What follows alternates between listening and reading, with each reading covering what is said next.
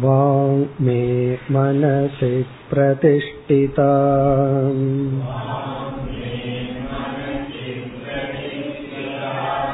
मनो मे वाचि प्रतिष्ठितम्।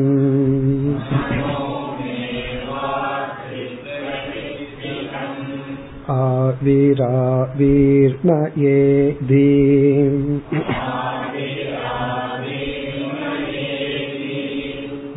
वेदस्य महानिस्तः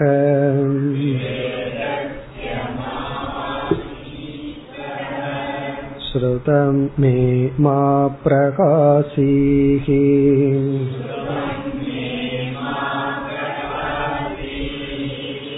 अनेनादीते नाको रात्रान् सन्तधामि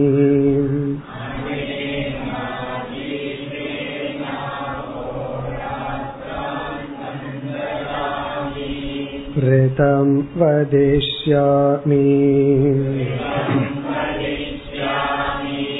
सत्यं वदिष्यामि तन्मामवतु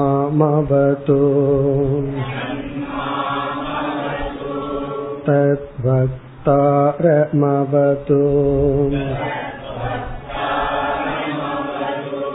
अवतु माम्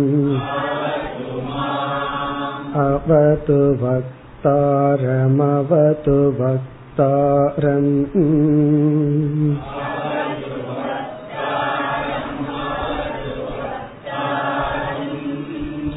ॐ शान्ति शान्ति शान्तिः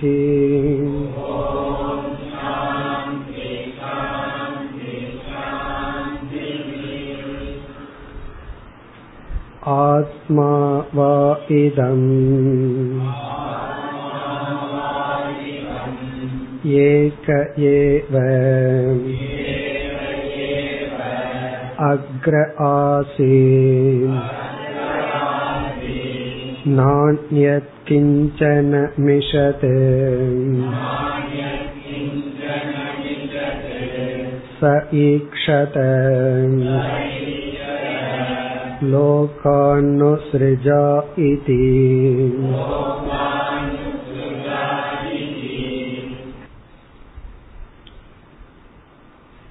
இந்த உபனிஷத்தில் துவங்குகின்ற முதல் வாக்கியமும் உபதேசத்தினுடைய இறுதி வாக்கியமும் மகா வாக்கியம் என்று பார்த்தோம் இதனுடைய துவக்கம் ஆத்மா வா இதம். ஆத்மாவை இதம் அஸ்தி. ஆத்மாதான் இவை அனைத்துமாக உள்ளது. அல்லது இவை அனைத்தும் ஆத்மாவாக உள்ளது. இதை நாம் விசாரம் செய்து முடிவு செய்தோம். இவை அனைத்தும் என்று சொல்லப்படுவது நாம் பார்த்து அனுபவிக்கின்ற இந்த வெளித்தோற்றத்திற்கு வந்த உலகம். பிறகு இதற்கு காரணமாக இருக்கின்ற மாயை அவ்வியக்த வியக்த ரூபமாக இருக்கின்ற அனைத்தும் ஆத்மாதான். இதனுடைய பொருள் இந்த உலகத்துக்கோ மாயைக்கோ தனிப்பட்ட இருப்பு என்று ஒன்று கிடையாது. இந்த பானைகள் அனைத்தும் களிமண் நகைகள் அனைத்தும் தங்கம் என்று சொல்வது போல ஆத்மாதான் அனைத்துக்கும் காரணம். பிறகு மற்ற சொற்கள் இந்த ஆத்மாவை விளக்குகின்றது. ஆத்மா ஏகக ஏவ. ஆத்மா ஒன்றுதான். ஏவ ஆத்மாவை தவிர வேறு ஒன்று இல்லை. அக்ரே ஆசி. சிருஷ்டிக்கு முன் இந்த ஆத்மா பல என்ற விவகாரத்துக்கு இடமில்லாமல் இருந்தது. சிருஷ்டிக்கு பின் இதே ஆத்மா விவகாரத்துக்கு வந்துள்ளது. அதை சங்கரர் குறிப்பிடுகின்றார். களிமண் மட்டும் இருக்கும் பொழுது அது அநேக சப்த அநேக பிரத்யயத்துக்கு விஷயமாக இல்லை. இங்க சப்தம் அப்படின்னா வாயில சொல்ற நாமம். பிரத்யயம் அப்படின்னா எண்ணம். வெறும் களிமண்ணை மட்டும் பார்த்தா பல எண்ணங்கள் பல சொற்கள் நம்மிடம் தோன்றாது. களிமண் அப்படின்னு ஒரே ஒரு எண்ணம் ஒரே ஒரு சொல். அதிலிருந்து பானைகள் எல்லாம் செய்து விட்டால் என்ன ஆகின்றது அந்த களிமண் அநேக பிரத்யத்துக்கும் அநேக சப்தத்திற்கும் காரணமாகி விடுகிறது. அநேக பிரத்யம்னா இந்த பானை அந்த பானைன்னு பல எண்ணங்கள் தோன்றுகிறது. ஒவ்வொரு பானைக்கும் ஒவ்வொரு பெயர் வச்சிருக்கிறோம். ஒவ்வொரு ஃபார்முக்கும் ஒவ்வொரு பெயர் உள்ளது. அப்படி இந்த சிருஷ்டி என்பது அநேக எண்ணம் அநேக சொல்லுக்கு காரணம் ஆகின்றது சிருஷ்டிக்கு முன்னாடி ஏகக. அதுதான் இங்கு சிருஷ்டிக்கு முன்னாடி ஆத்மா வந்து பல சொல் பல எண்ணங்களுக்கு உட்படவில்லை. அப்படி இருந்தது. ந அந்நிய கிஞ்சன மிஷது. மிஷத் அப்படிங்கறதனுடைய சொல் வந்து அதாவது கண்ணை சிமிட்டி கொண்டு எதுவும் இல்லை. அப்படின்னா எதுவுமே இல்லை. அதற்கு முன்னாடி அசைவது அசையாதது எந்த பேதமும் கிடையாது. ஆத்மா மட்டும்தான் உள்ளது. இத்துடன் ஒரு பகுதி முடிவடைகின்றது. இனி அடுத்தது ச ஈக்ஷத லோகானு சிருஜா இதி. இந்த போர்ஷன்ல இருந்து நமக்கு சிருஷ்டி வருகின்றது. சிருஷ்டி. சிருஷ்டி அப்படின்னா என்ன? உண்மையிலேயே இந்த உலகம் அப்படிங்கறது ஒன்று கிடையாது தான் ஆனா நம்முடைய அனுபவத்துக்கு இந்த உலகம் இருப்பதனால் சாஸ்திரம் ஆரம்பத்தில் உலகம் தோன்றியதாக ஏற்றுக்கொண்டு காரணம் என்ன? நம்முடைய அனுபவத்துல இந்த உலகம் இருக்கிறதுனால நம்ம என்ன முடிவு பண்ணிட்டோம்? இந்த உலகமும் சத்தியம் உண்மைன்னு முடிவு பண்ணிட்டோம். ஆகவே அந்த உண்மைய சாஸ்திரம் முதலில் எடுத்துக்கொண்டு அது நமக்கு உண்மையாக இருக்கிறது போல காட்டி பிறகு கடைசியில அதை நீக்குகின்றது. இனி சிருஷ்டி பிரகரணம். சிருஷ்டி பிரகரணம்ங்கிறது சிருஷ்டி நாம் அனுபவிப்பது அதை இருப்பதாக சாஸ்திரம் ஏற்றுக்கொண்டு பிறகு அனுபவத்துல தான் இருக்கு உண்மையில் இல்லை என்ற அறிவை சாஸ்திரம் கொடுக்க போகின்றது. இப்ப இந்த பகுதியிலிருந்து ச ஈக்ஷதங்கிற பகுதியிலிருந்து இந்த முதல் அத்தியாயம் மூன்றாவது செக்ஷன் பனிரெண்டாவது மந்திரம் வரை அத்தியாரோபம். அதாவது நமக்கு மூன்று அத்தியாயங்களாக இந்த உபனிஷத் அமைந்துள்ளது. அதுல முதல் அத்தியாயத்துல மூன்று செக்ஷன் மூன்று பகுதிகள் உள்ளது. இதில் இந்த முதல் செக்ஷன் முதல் மந்திரத்துல இந்த இடத்தில் ஆரம்பித்து ச ஈக்ஷதிலிருந்து இந்த முதல் அத்தியாயம் மூன்றாவது செக்ஷன் பன்னிரெண்டாவது மந்திரம் வரை சிருஷ்டி. எப்படியெல்லாம் என்னெல்லாம் படைக்கப்பட்டது அப்படிங்கிற சிருஷ்டி. அதனுடைய ஆரம்பம் சக ஈக்ஷத. இங்கு சக என்ற சொல் ஈஸ்வரனை குறிக்கின்றது. சக ஈஸ்வரக இறைவன். யார் இந்த இறைவன்? ஆத்மா பிளஸ் மாயா அல்லது பிரம்மன் பிளஸ் மாயை. பிரம்மனும் மாயையும் சேர்ந்த தத்துவம். பிரம்மன் அந்த மாயை சேர்ந்த ஒரு தத்துவம் சக அந்த ஈஸ்வரன். ஈக்ஷத. ஈக்ஷதன நினைத்தார். இவ்விதம் நினைத்தார். என்ன நினைத்தார்? அவருடைய தாட் அவருக்குள் ஒரு எண்ணம் தோன்றியது. அந்த தாட் என்ன அப்படிங்கறத அடுத்த பகுதி லோகானு சிருஜா இதி. இதிங்கிற சொல் வந்து கொட்டேஷன் இவ்விதம் நினைத்தார். இவ்விதம் சங்கல்பம் செய்தார் விஷுவலைஸ் செய்தார். அப்படின்னு நினைச்சு பார்த்தாராம். என்ன? லோகான் சிருஜா இதி. சிருஜா அப்படிங்கிறது சிருஜை அல்லது சிருஜே. சிருஜேன்னா அகம் சிருஜே. நான் படைப்பேனாக. எதை? லோகான். நான் லோகங்களை படைப்பேனாக. என்று சிந்தித்தார் ஆலோசித்தார். முடிவு செய்தார். அதான் அர்த்தம். அதாவது இப்ப வந்து சிருஷ்டி கிடையாது. இப்ப நம்ம என்ன புரிஞ்சுக்கணும்? பிரளய காலத்துல அந்த பிரம்ம தத்துவம் அல்லது ஆத்ம தத்துவமும் மாயையும் மட்டும் உள்ளது. அந்த மாயையிலிருந்து எதுவும் வெளிப்படவில்லை. அந்த மாயை தான் அந்த பிரம்மத்துக்கு மனமாக உள்ளது. அப்ப அந்த மாயை தன்னுடைய சக்தி அந்த சக்தியின் துணை கொண்டு சரி படைப்போமே என்று ஆலோசனை செய்தார். உடனே என்ன ஆச்சாம் அவர் இந்த உலகத்தை படைத்தார். இனி நம்ம இரண்டாவது மந்திரம் இரண்டாவது பகுதி.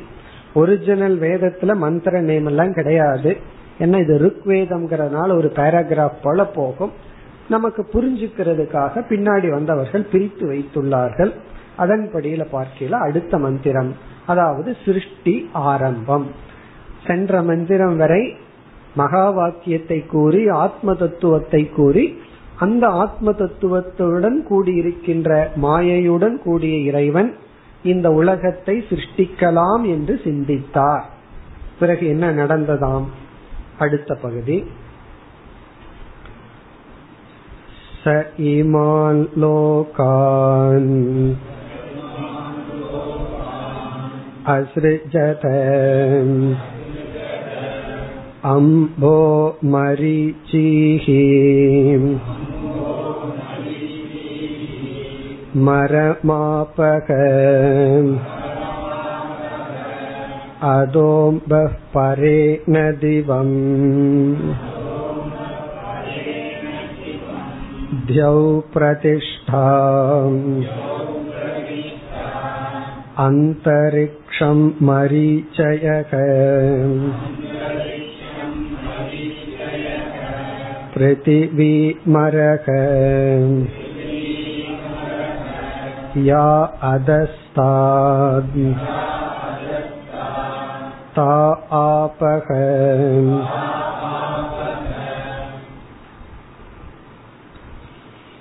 இந்த இடத்திலிருந்து நம்ம மற்ற உபனிஷத்தை பார்த்து எப்படி டெவலப் ஆகின்றது என்று புரிந்து கொள்ள வேண்டும்.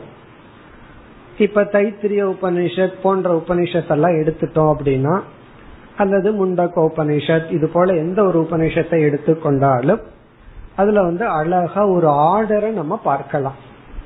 ஆத்மனக ஆகாஷ சம்பூதக ஆகாஷாத் வாயுகு என்றெல்லாம் படிப்படியா அந்த சிருஷ்டி சொல்லப்படும். இந்த சிருஷ்டியை பற்றி சாங்கிய மதத்துல நன்கு பேசி உள்ளார்கள் அவர்கள் தான் சிஸ்டமேட்டிக்கா எப்படி இந்த உலகம் தோன்றியது.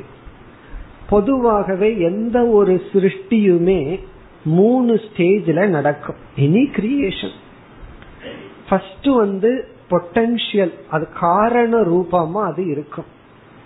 இரண்டாவது வந்து சட்டில் சூக்மமாக வெளிப்படும். மூன்றாவது அது கிராஸா வரும்.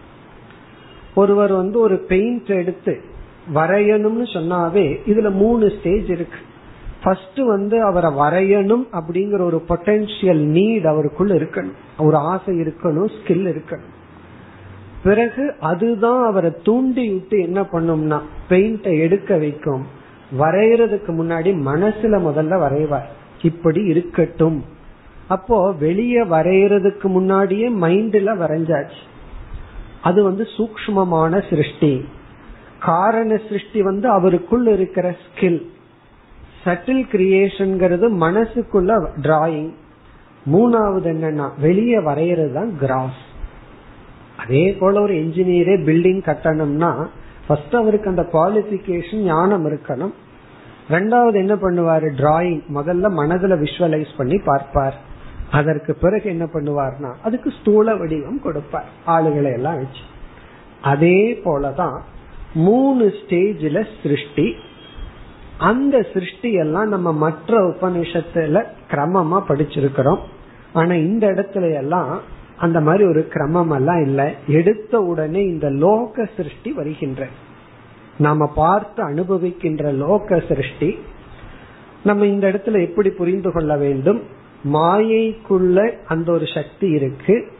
அதிலிருந்து சூக்மமான பஞ்சபூதங்கள் தோன்றின. அதை நம்ம இங்க சப்ளை பண்ணிக்கணும். இங்க கிடையாது. நம்ம சேர்த்திக்கணும். முதல்ல வந்து பஞ்ச சூக்ம பூதங்கள் தோன்றின. அதற்கு பிறகு என்ன ஆச்சுன்னா மாயைக்குள்ள மூன்று குணங்கள் இருக்கு. சத்துவகுணம் ரஜோகுணம் தமோகுணம். மாயையிலிருந்து தோன்றிய சூக்மமான ஐந்து பூதங்களுக்குள்ளேயும் மூன்று குணங்கள் இருக்கு. அதில் இருக்கிற தமோ குண அம்சங்கள் எல்லாம் ஒன்றுக்கொன்று சேர்ந்து பஞ்சீகரணம்னு ஒன்று நடந்து. இந்த வார்த்தை எப்பாவது கேள்விப்பட்ட ஞாபகம் இருக்கோ? ஒரு காலத்துல படிச்சிருப்போம் பஞ்சீகரணம்னு சொல்லி. அதெல்லாம் நடந்து. கடைசியில் என்ன ஆச்சுன்னா நாம பார்த்து அனுபவிக்கின்ற இந்த பஞ்ச ஸ்தூல பூதங்கள் தோன்றின. இதெல்லாம் நம்ம இங்க இல்ல நம்ம சப்ளை பண்ணிக்கணும் சேர்த்திக்கணும். அப்பதான் அந்த சிருஷ்டியினுடைய சிருஷ்டி பூர்த்தி ஆகும். படைப்பு ஒழுங்கா படைக்கணும் இல்ல அப்ப அந்த படைப்புல வந்து மாயை காரண அதிலிருந்து ஐந்து சூக்ம பூதங்கள் நாம பார்த்து அனுபவிக்கின்ற பஞ்சபூதங்களுடைய சூக்ம நிலை பிறகு நம்ம இங்க பார்த்து அனுபவிக்கின்ற இந்த பூதங்கள் தோன்றின. அடுத்தது என்ன என்றால் இந்த அஞ்சு பூதங்கள் மட்டும் இருந்துட்டா இந்த உலகத்துல விவகாரம் எது நடக்காது. இந்த அஞ்சு பூதங்கள் லோகங்களாக மாற வேண்டும்.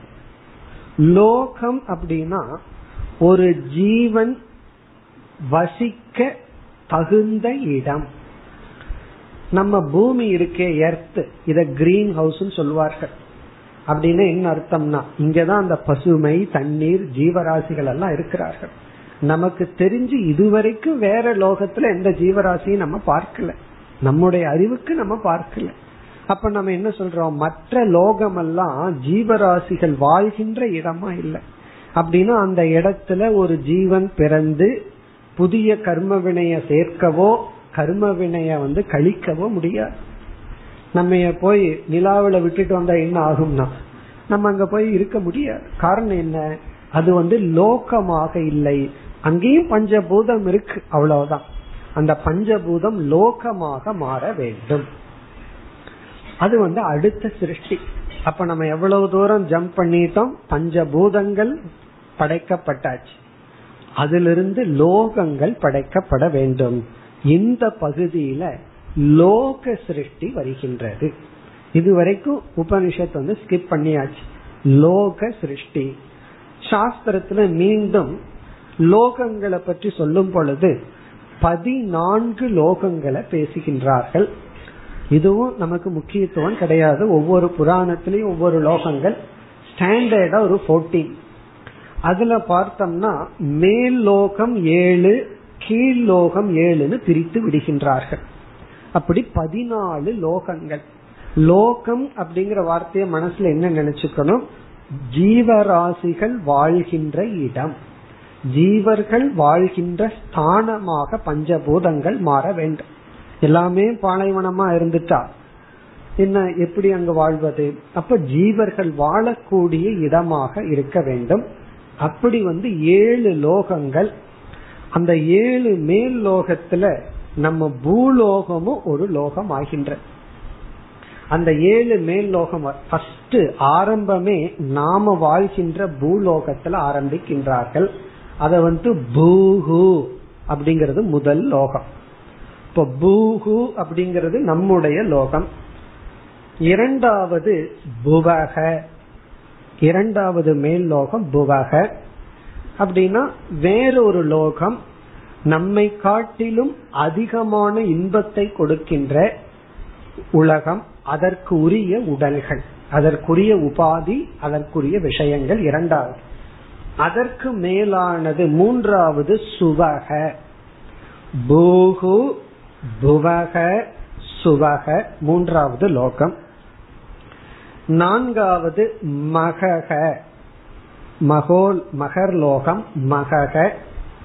ஐந்தாவது ஜனக ஜனக ஐந்தாவது. ஆறாவது தபக ஏழாவது சத்தியக சத்தியலோகம் பூகு புவக சுபக மகக ஜனக தபக சத்தியக கீழ் லோகத்தையெல்லாம் நம்ம லிஸ்ட் போட்டு பார்க்க வேண்டாம். அதோ லோகம்னு ஒரே அடியா முடிச்சிருவோம். அது எதுக்கு அதையெல்லாம் போய் பார்த்துட்டு? இதனுடைய பொருள் மேல் லோகம் கீழ் லோகம்னா நம்ம எரியாம மேல் லோகம் சொன்னோன்னே மேல பார்க்க ஆரம்பிச்சிருவோம். கீழ்லோகம் சொன்ன குனிஞ்சு பார்க்க ஆரம்பிச்சிருவோம். இதனுடைய அர்த்தம் இன்பத்தின் அடிப்படையில் துன்பத்தின் அடிப்படையில். அதிகமான இன்பங்கள் எங்க நம்ம அனுபவிக்கிறோமோ அது மேல் லோகம் அதிகமான துன்பத்தை அனுபவிக்கிறத கீழ் லோகம் சொல்றோம். அப்போ மேல் கீழ் அப்படிங்கறது வந்து ஆகாசத்தின் அடிப்படையில கிடையாது. ஸ்பேஸ்னுடைய ஆங்கிள் கிடையாது. பிறகு வந்து தி குவாலிட்டி ஆஃப் எக்ஸ்பீரியன்ஸ் நம்மளுடைய எக்ஸ்பீரியன்ஸ் அடிப்படையில் இருக்கு. இது வந்து சில பேர் சொல்வார்கள் இந்த சொர்க்கலோகம் பிரம்மலோகம் இதெல்லாம் நம்பாதவர்கள் வந்து பூமியிலேயே சந்தோஷமா இருந்தா சொர்க்கலோகம் துக்கப்படும் போது அது நரகலோகம் அப்படின்னு எல்லாம் சொல்வார்கள். ஆனா சாஸ்திரத்துல இப்படி லோகம் இருக்குன்னு சொல்லப்பட்டிருக்கு. ஒரு ஜீவன் இறந்ததற்கு பிறகு புண்ணியம் அதிகமா இருந்தா அவன் மேல் லோகத்துல போய் அந்த புண்ணியம் தேர்ற வரைக்கும் இன்பத்தை அனுபவிச்சு மீண்டும் பூலோகத்திற்கு வருவான். பாபம் அதிகமா செய்திருந்தால் கீழ்லோகத்திற்கு சென்று துக்கத்தை அனுபவித்து மீண்டும் வருவான். மீண்டும் பூலோகத்திற்கு வருவான். இப்ப மேல் லோகத்துக்கு போறது மோட்சம் கிடையாது. கீழ்லோகத்துக்கு போறது வந்து சம்சாரம் கிடையாது. பிறகு என்ன லோகமே சம்சாரம் தான் இந்த மாதிரி மேல் லோகத்துக்கு போயிட்டு கீழ் லோகத்துக்கு வந்துட்டு பூலோகத்தில் இருக்கிறதே சம்சாரம் தான் இவன் கீழ் லோகத்துக்கு போய்தான் சம்சாரியா இருக்கணுங்கிற அவசியம் கிடையாது. இங்க எப்படி இருக்காரா? பிறகு மேல் லோகத்துல போனாலும் நம்ம பாக்குறோம் இந்திரன் சந்திரன் அவனா சந்தோஷமா வரணும் அங்கேயும் பொறாமை இருக்கு. சுகம் இருந்தாலும் அங்கேயும் அழுப்பு இருக்கு பொறாமை இருக்கு. அப்போ ஒரு ஜீவன் புண்ணியத்தின் அடிப்படையிலையும் பாபத்தின் அடிப்படையிலையும் டிராவல் பண்ணிட்டு இருக்கிறதே சம்சாரம் தான் எந்த லோகத்துக்கும் போகாம தான் பிரம்மனா இருக்கிறது தான் மோட்சம். அப்படி. ஆனா இந்த பூலோகம் தான் பேஸ் இப்படி வந்து ஏழு லோகங்கள் பிறகு அதோ லோகங்கள் ஏழு என்று பதினாலு லோகங்கள் படைக்கப்படுகிறது. அதுதான் இப்ப நம்ம படிச்ச மந்திரத்தினுடைய சாராம்சம். இப்ப இந்த மந்திரத்துல வந்து இந்த உலகங்களை படைத்தார் அப்படின்னா எல்லாமே படைக்கப்பட்டது. இந்த இடத்துல இந்த பதினான்கு லோகங்களை நான்கு சொற்களால் ரிஷி நமக்கு இங்கு குறிப்பிடுகின்றார். இந்த மந்திரத்துல இந்த பதினான்கு லோகங்கள் நான்கு சொற்களால் குறிப்பிடப்படுகிறது. முதல் சொல் வந்து அம்பக. எல்லாம் இந்த மந்திரத்துக்குள்ள வருது. பார்த்துட்டு பிறகு மந்திரத்துக்குள்ள போவோம். அம்பக. அம்பகங்கிற சொல்லில் ஐந்து லோகங்கள் குறிப்பிடப்படுகிறது. மூன்றாவது லோகத்திலிருந்து ஏழாவது லோகம் வரை. சுவக டு சத்திய லோக நம்ம ஏழு லோகங்கள் வரிசையா பார்த்தோம் அல்லவா? அதுல மூன்றாவது லோகத்துல சுவகன்னு பார்த்தோம். அந்த சுவகவிலிருந்து சுவக மகக ஜனக தபக சத்தியக த்ரீ டு செவன் இது வந்து அம்பகங்கிற சொல்லில் குறிப்பிடப்படுகிறது. பிறகு இந்த மந்திரத்துல மரீச்சீகி என்ற சொல்லில் புவக என்கின்ற லோகம் குறிப்பிடப்படுகிறது. இரண்டாவது லோகம். புவக. மரீச்சிங்கிற சொல்லல புவகங்கிற லோகமும் பிறகு வந்து மரம் அப்படின்னு ஒரு சொல் இந்த மந்திரத்தில் உள்ளது. அதில் பூலோக பூஹு முதல்ல பார்த்த லோகம் பூலோகம். நாம இருக்கிற லோகம் பூஹு. அப்படி இந்த மூன்று சொற்களில் ஏழு லோகங்கள் அடங்குகின்றது அம்பகங்கிற சொல்லுல ஐந்து லோகம் மூன்றிலிருந்து ஏழு வரை. மரீச்சிங்கிற சொல்லுல புவக இரண்டாவது லோகம் மரம் அப்படிங்கிற சொல்லுல பூகு. பிறகு வந்து ஆபக என்ற சொல்லில் கீழுள்ள ஏழு லோகங்கள். ஆபகங்கிற சொல்லல கீழுள்ள பாதாளம் அதல விதல அப்படின்னு சொல்லுவார்கள் அதற்கு. அப்படி பாதாளம் ஏழு லோகங்கள் துக்கத்தை கொடுக்கும் லோகங்கள்.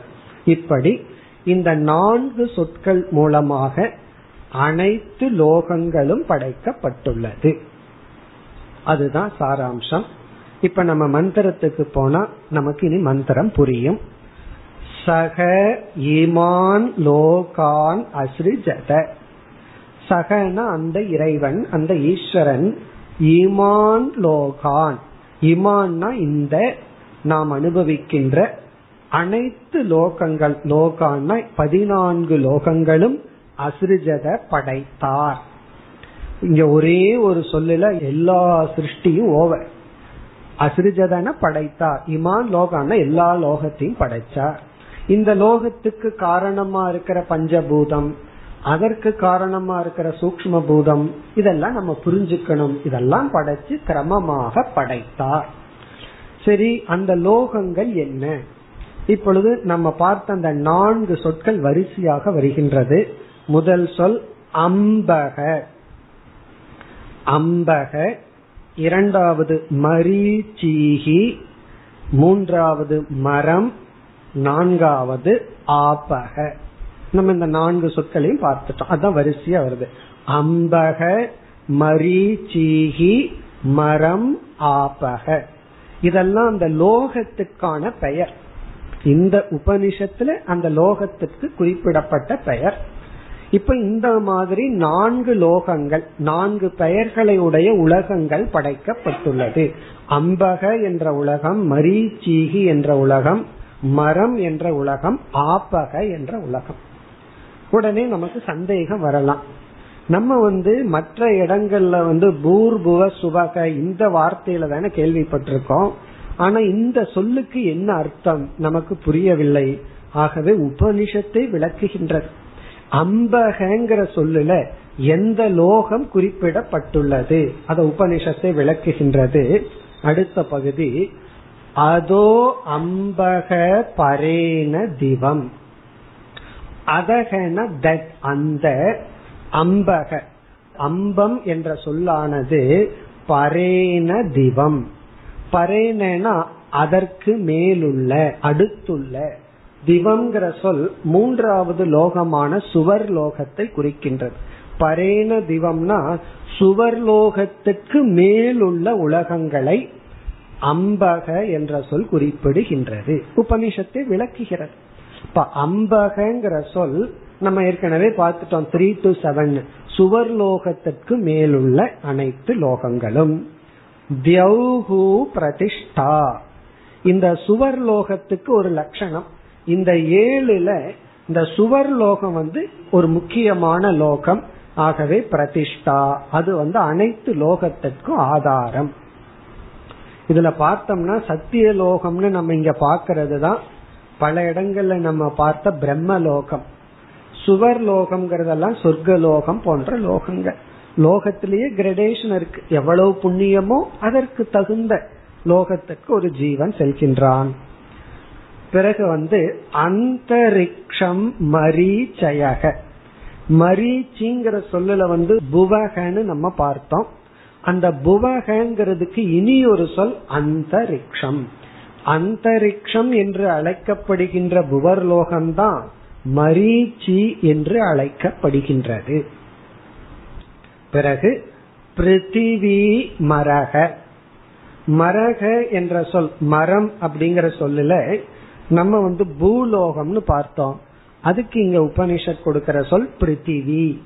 இது நமக்கு தெரிஞ்ச சொல்லுதான். பிருத்திவி அப்படின்னா நம்ம அனுபவிச்சிட்டு இருக்கிற இந்த உலகம். இந்த பூலோகம் தான் பிப்டி பிப்டி பர்சன்ட் சொல்ற நம்ம வந்து பிப்டி பிப்டி பர்சன்ட்ல இங்க வந்திருக்கோம் அப்படின்னா ஒரு ஜீவனுடைய பாப புண்ணியம் ஓரளவுக்கு சமமா இருந்தா பூலோகம் கிடைக்குதான். அதிக புண்ணியம் இருந்தா அதற்கு மேல் உள்ள லோகங்கள். அதிக பாப்பம் இருந்துட்டா கீழ் லோகம். இத சொன்ன உடனே சில பேர் கிளாஸ்லயே பூர்வபக்ஷம் மாறி விடுவார்கள். நான் வாழ்க்கையில பிறந்ததுல இருந்து இது வரைக்கும் கஷ்டப்பட்டுட்டே இருக்கேன்.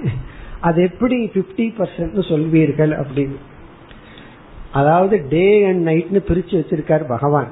அப்படியே கஷ்டப்பட்டாலும் விழிச்சிருக்கிற நேரத்துல தானே தூங்குற நேரத்துல சந்தோஷமா இருந்திருக்கிறமல்ல அப்ப பிப்டி பிப்டி டேலி ஆகுதல்ல.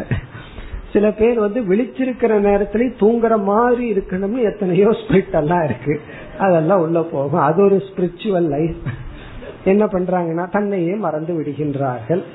அப்படி நம்ம துக்கப்பட்ட காலம் அதிகம் அல்ல. உண்மையிலேயே துக்கத்தை ரொம்ப நினைச்சிட்டு இருக்கிறோம் அவ்வளவுதான். ஒரு நாள் வந்து வீட்டுல ஏதோ சட்னியோ சாம்பாரோ சரியில்லைன்னா அன்னைக்கு நாள் பூரா இன்னைக்கு சரியில்லைன்னு கோவப்படுறோம். எவ்வளவு நாள் நல்லா சாப்பிட்டுருப்போம் அதை ஞாபகம் வச்சிருக்கிறோமா? அப்போ என்னைக்கு துக்கமோ அது கொஞ்சம் அதிகமா மெமரியில பிளாஷ் ஆகுது அவ்வளவுதான். சுகம் பிளாஷ் ஆகுறது கிடையாது. துக்கம் வந்தா தான் கொஸ்டினே வருது. சுகம் வந்தா வர்றதில்லை. ஐம்பது பர்சன்ட் லாபம் வேணும்னு வியாபாரத்தை ஆரம்பிச்சு பகவான் நூத்தம்பது பர்சன்ட் கொடுத்துட்டா துக்கப்படுறோமா? அல்லது கேள்விதான் கேட்கிறோமா? அதே இது நாற்பது பர்சன்ட் வந்துட்டாவே கொஸ்டின் பண்ணிடுவோம். என்னுடைய உழைப்புக்கு தகுந்த ஊதியம் வரல. பகவானுடைய கர்மா திகிரி தப்பு. ஏதோ ராங் கால்குலேஷன் அவரு போடுற. அப்படின்னு நம்ம பேசுறோம். அப்படி இங்க சுகதுக்கம் ஓரளவுக்கு இருந்தா நமக்கு பூலோகம் மனித லோகம். அதிக புண்ணியம் இருந்தா மேல் லோகம். அதிக பாபம் இருந்தா கீழ் லோகம். அப்படி பிருத்திவி. பிருத்திவினா நாம் வாழ்கின்ற இந்த உலகம். பிறகு யாகா அதஸ்தா யாகான எந்த அதஸ்தாத்னா கீழுள்ள லோகங்கள் உள்ளதோ தாகா ஆபக. அவைகள் வந்து ஆபகங்கிற சொல்லில் குறிப்பிடப்படுகிறது. இப்ப கடைசி ஆபகங்கிறது வந்து கீழுள்ள ஏழு லோகங்கள். இப்ப இந்த பகுதியில இதுவரைக்கும் என்ன சிருஷ்டி செய்யப்பட்டுள்ளது? மாயையிடம் மாயையிடம் இந்த உலகமாக பரிணாமம் அடைகிற சக்தி இருக்கு. அதிலிருந்து சூக்மமான பஞ்சபூதங்கள் அதிலிருந்து ஸ்தூல பூதங்கள் தோன்றி இனி என்ன ஆச்சுன்னா ஜீவராசிகள் வாழ்வதற்குரிய இந்த ஏழு ஏழு பதினாலு லோகங்கள் தோன்றின. இது வந்து ஒரு பார்ட் ஆஃப் சிருஷ்டி. சிருஷ்டியினுடைய ஒரு பகுதி வந்தாச்சு. இப்ப என்னென்ன வந்திருக்கு? லோகங்கள் தோன்றியாச்சு. அப்படின்னு என்ன அர்த்தம்னா வீடு கட்டியாச்சுன்னு அர்த்தம். இனி என்னன்னா கிரக பிரவேசம் பண்ணி உள்ள ஆள் போகணுமே. சும்மா வீடை மட்டும் கட்டி வச்சு என்ன பிரயோஜனம்? இது வரைக்கும் வீடு கட்டியாச்சு. உடனே அந்த ஈஸ்வரன் பாக்கிறார் அழகா வீட்டை கட்டி வச்சுட்டோம். இன்னும் ஆள் அனுப்பணுமே உள்ள. இனி ஆட்களை ஜீவராசிகளை நான் படைக்க வேண்டும் என்று இனி அடுத்த சிருஷ்டி வருகின்றது. இந்த வீட்டை கட்டியாச்சு இனி யார நம்ம சிருஷ்டிக்க வேண்டும்? அடுத்த மூன்றாவது மந்திரத்தில் அடுத்த சிருஷ்டி. स ईक्षत इमे नु लोकाः लोकपालानुसृजा इति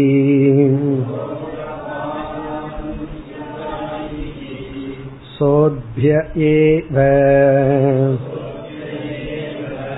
पुरुषं समुद्धृत्य அமூர்ச்சயதே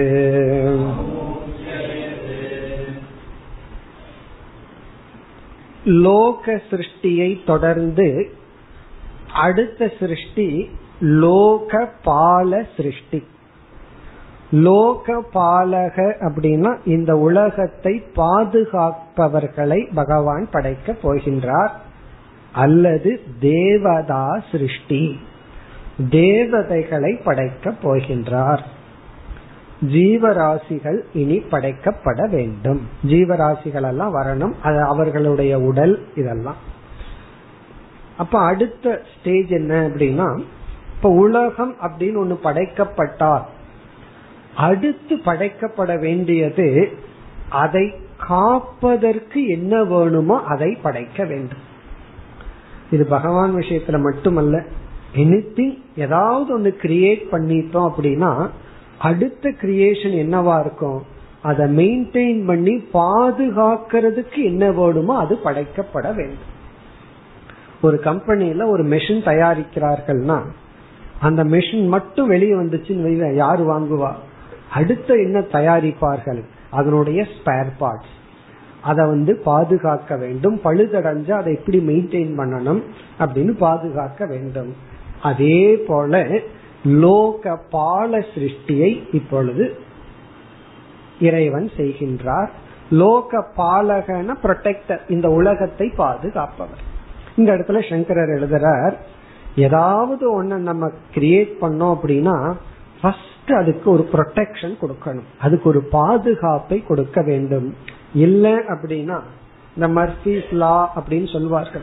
உன்னை வந்து அழிக்கணும்னா என்ன பண்ணணும்னா பேசாம விட்டுற அது அழிஞ்சிரும் அப்படின்னு சொல்லுவாரு ஒன்னும் செய்ய வேண்டாம். ஆக்கிறதுக்கும் காக்கிறதுக்கும் தான் நம்ம எஃபர்ட் போடணும். அழிக்கிறதுக்கு ஒரு எஃபர்ட்டும் போட வேண்டாம். காரணம் என்ன? நேச்சராவே அது அழிஞ்சு போயிடும் அதுக்கு இன்பில்ட் சக்தி இருக்கு. உன்னை அழிக்கணும்னு என்ன ஒண்ணு பேசாம விட்டுருங்க அது அழிஞ்சு போகும்.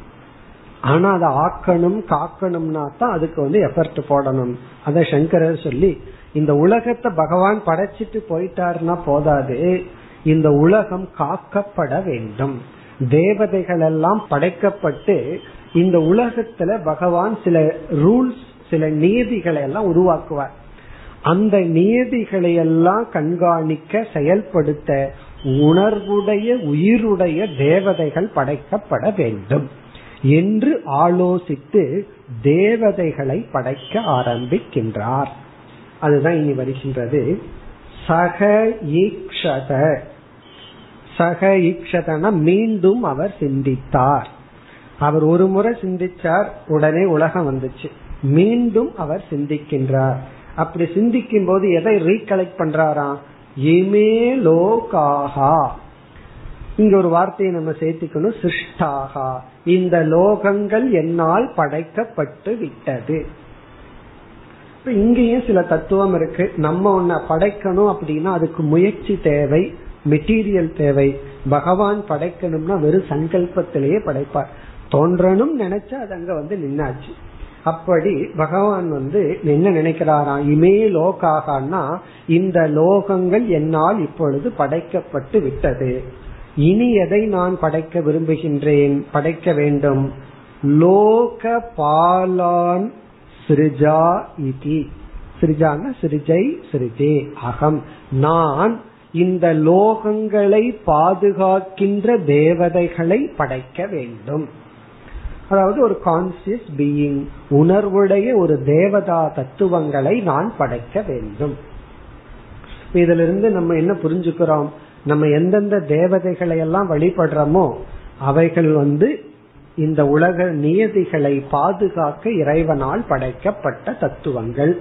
நம்மளும் இறைவனால் படைக்கப்பட்ட தத்துவங்கள். அதாவது ஜீவராசிகளான நாம் பிறகு நம்மை பாதுகாக்கின்ற நம்மை வழி நடத்துகின்ற நம்மளுடைய கர்ம வினைக்கு ஏற்ற பலனை கொடுக்கின்ற அந்த தேவதைகளும் இறைவனால் படைக்கப்பட்ட ஜீவராசிகள். இப்ப லோக பாலான்.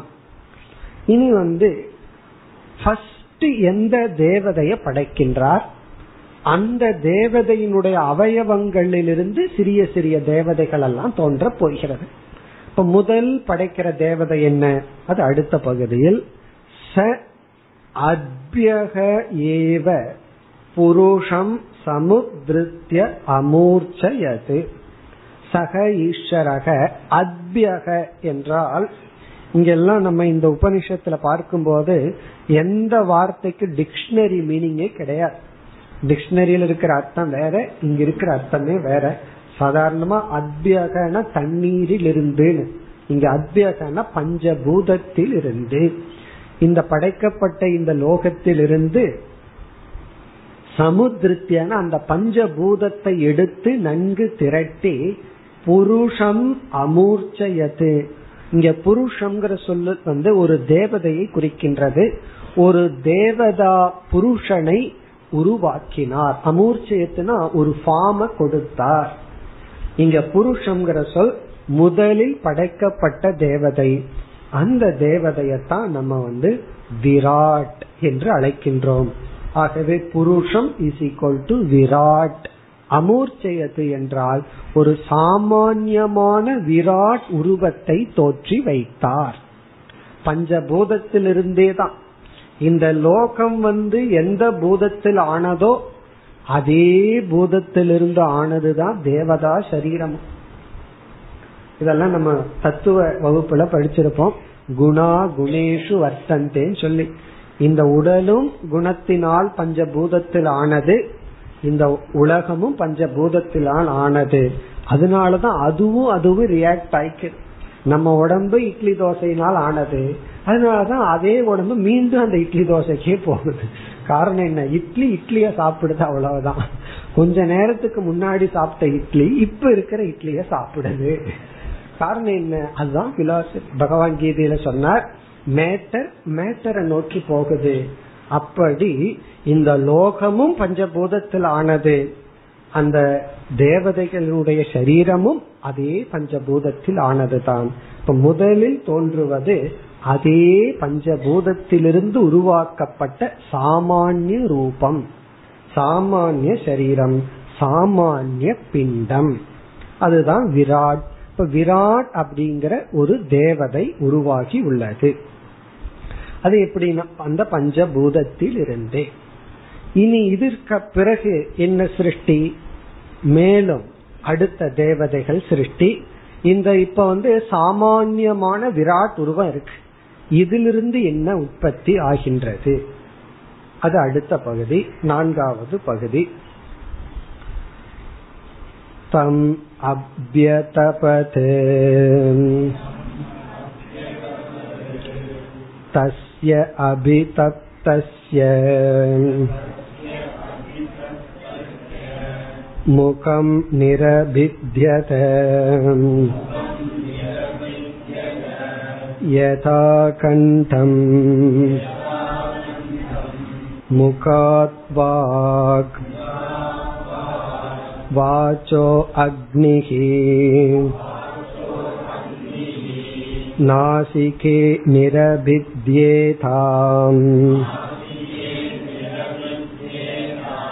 नासिकाभ्यां प्राणः प्राणात् वायुः अक्षिणी निरभिद्येताम्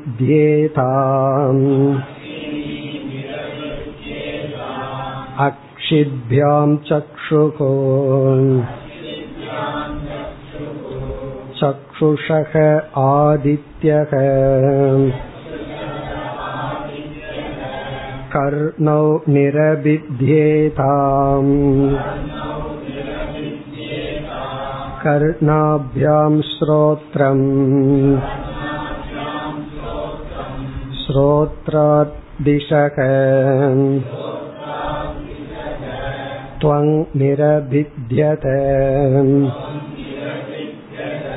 त्वचो लोमाणि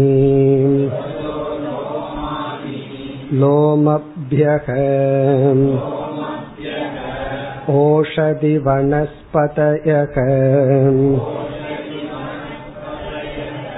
हृदयं निरभिद्यत हृदयान्मनः मनसश्चन्द्रमाः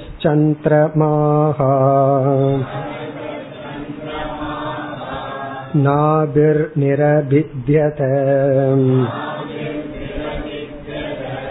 नाभ्या अपानः अपानान् मृत्युः शिष्णं निरभिद्यत शिष्णात् रेतः रेतस आपः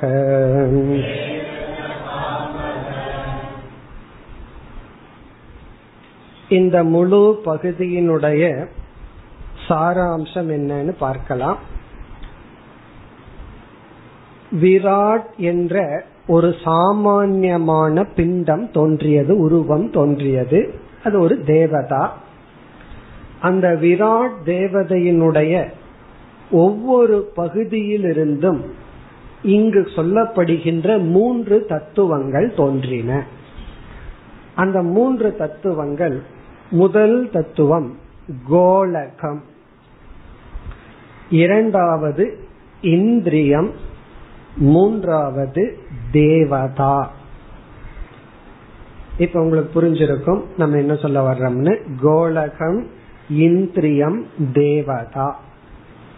இப்ப இதனுடைய பொருள் இப்ப வந்து நம்முடைய வாய் இருக்கு.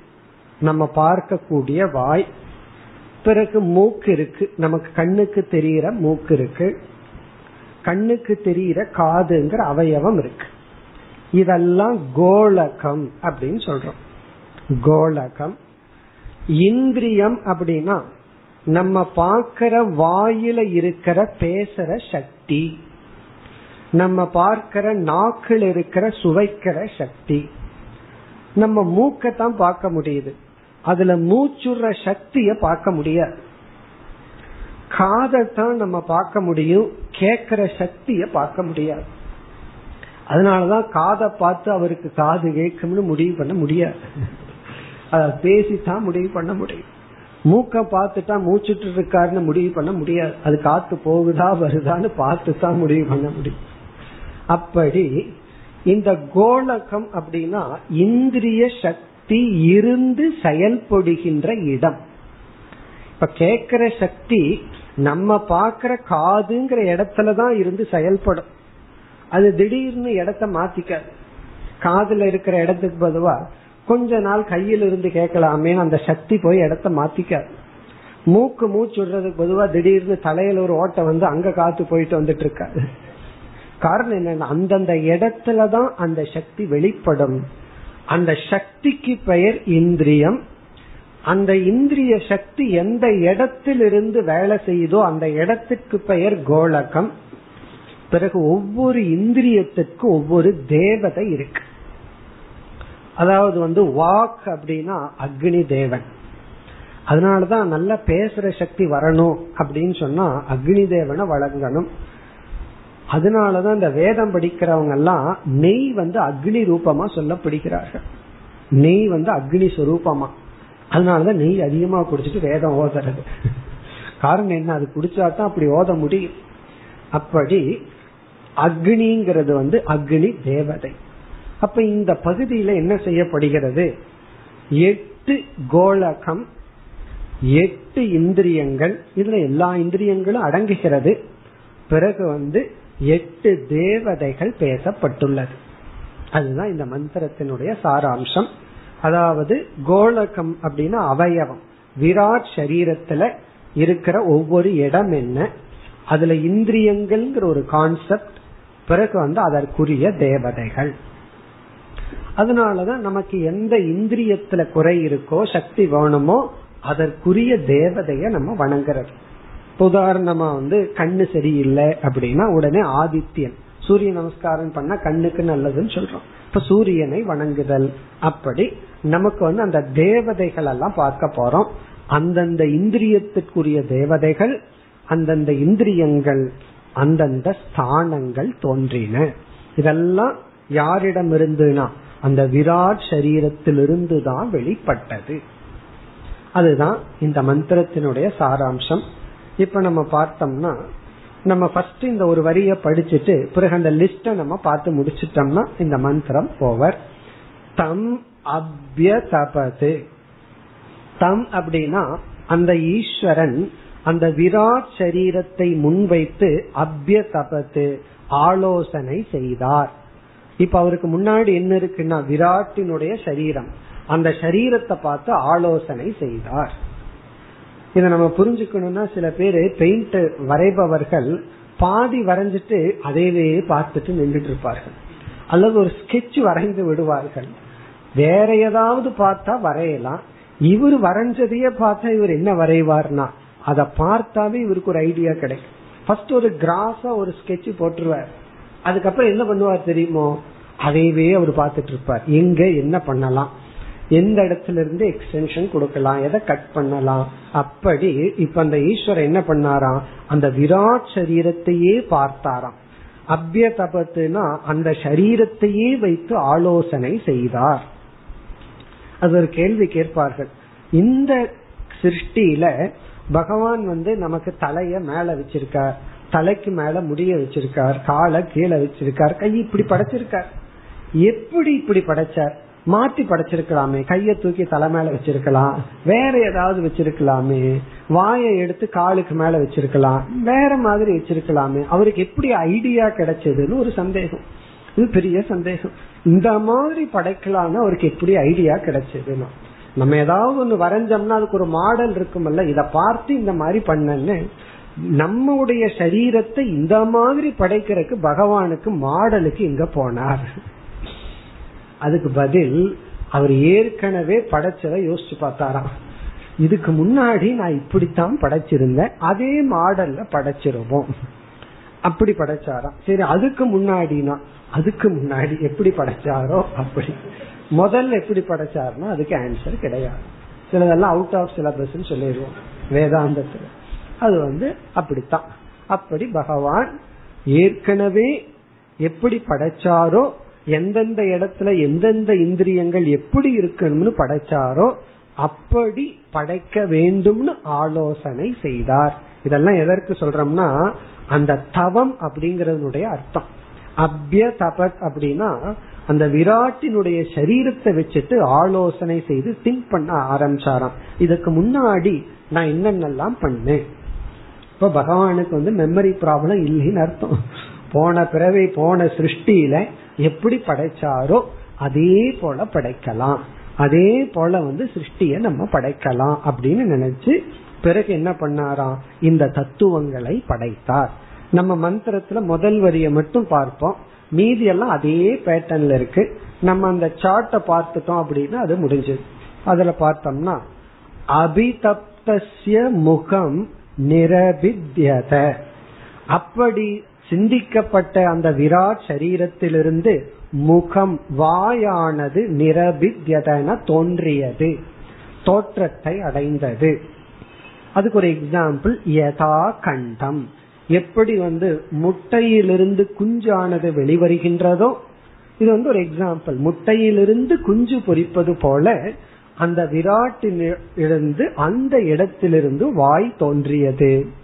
முகாத் வாக். அந்த கோலகம் இங்க முகம்னா கோலகம் கோலகத்திலிருந்து வாக் என்ற இந்திரியம் வெளிப்பட்டது. வாச்சக அக்னிகி அந்த வாக்கிலிருந்து வாக் அபிமானி தேவதையான அக்னி தேவன் வெளிப்பட்டார். இப்படித்தான் இனி எல்லாம் வரும். வாக் வாக்கிலிருந்து அக்னி வா அதாவது முகம் முகம்ங்கிறது இங்க வாய்.